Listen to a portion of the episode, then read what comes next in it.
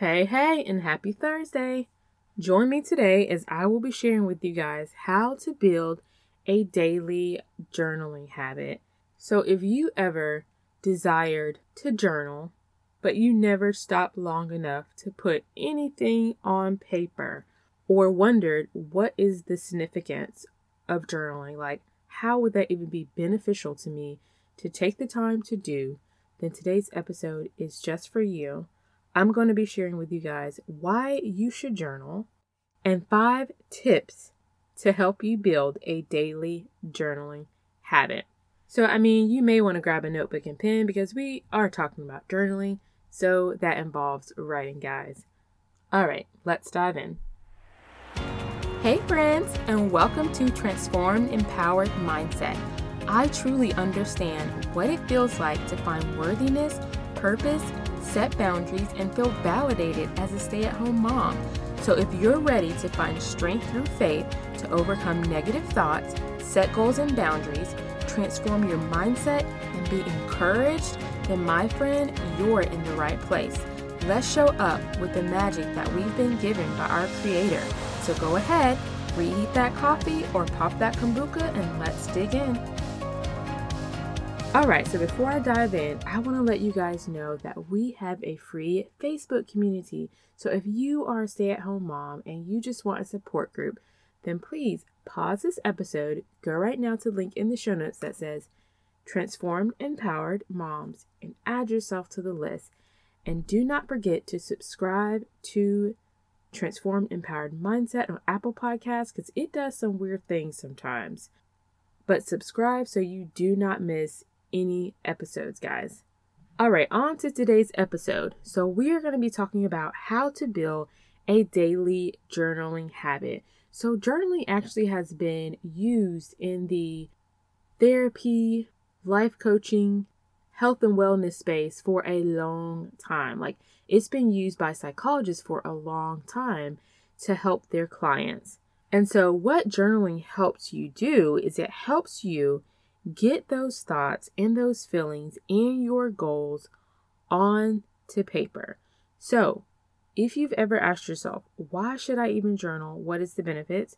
Well, it really helps you be able to do what I call a brain dump and get thoughts, feelings, and goals onto paper that really helps you stop rehearsing it in your head, which gets you nowhere and it helps you to clarify what are the things that you really want. Journaling has also been used to uplift your mood, to keep track of success, to help you practice positive self talk, which we all can use some positive self talk, and work through ways to manage your emotions. So, managing your emotions truly is a way that I have been using journaling like it really helps me to number one, practice gratitude by reflecting on my day.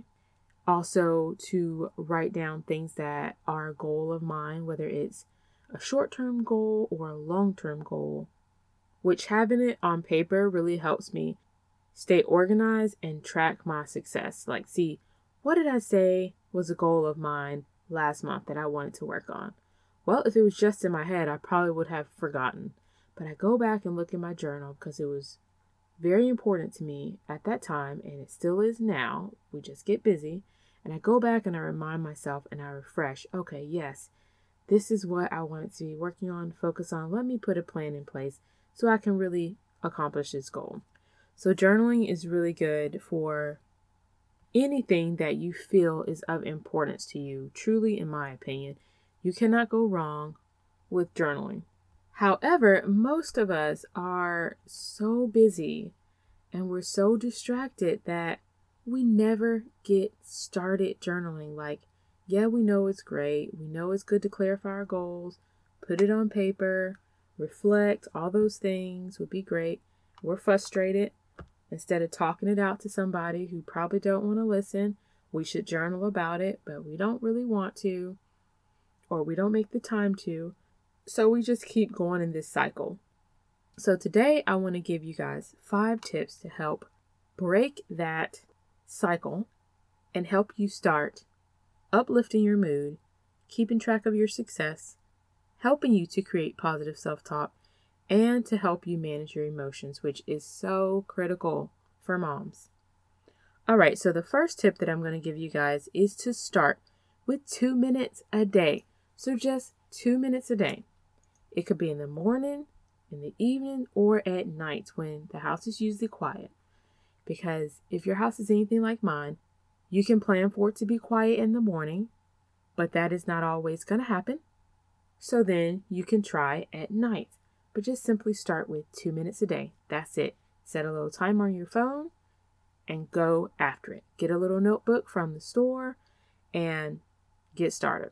So just two minutes, just journal something that you're thankful for that happened during the day, or something that you're praying for.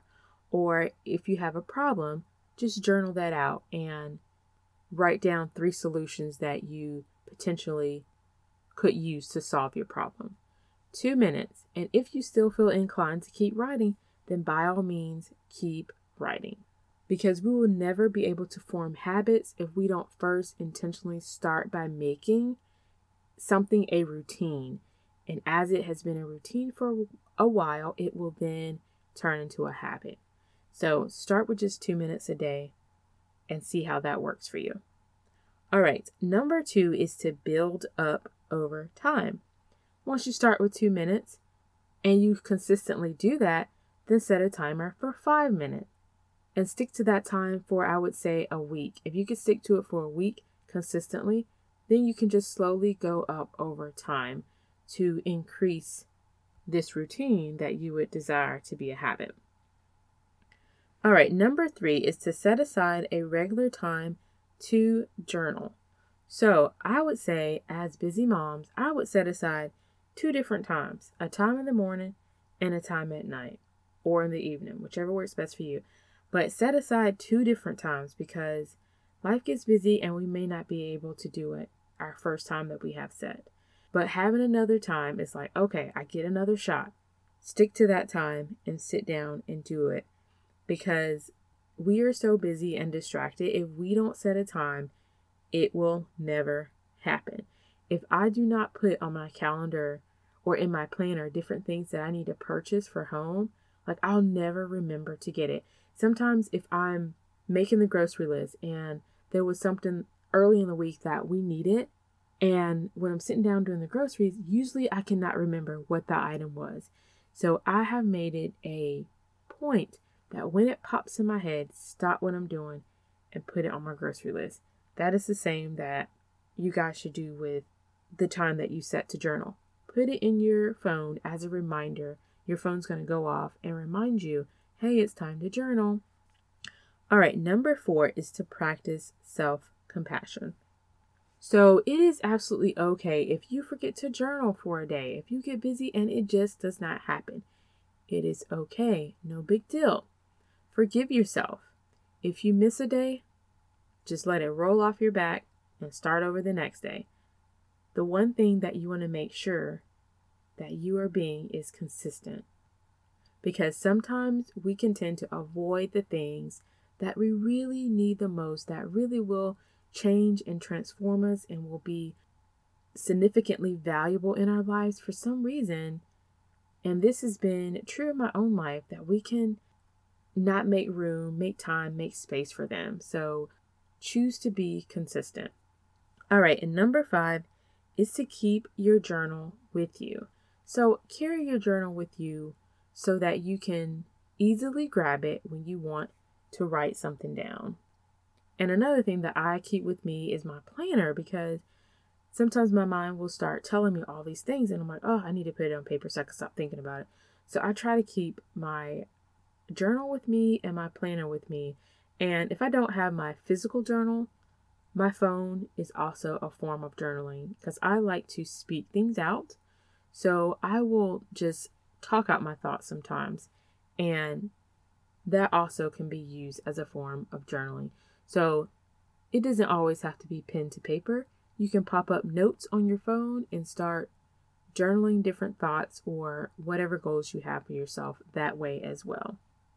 So I hope you guys have enjoyed those five tips and that you will give them a try so that you can start journaling to see the change that you desire to see in your life. So I'm going to recap real quick. The first was to start with two minutes a day.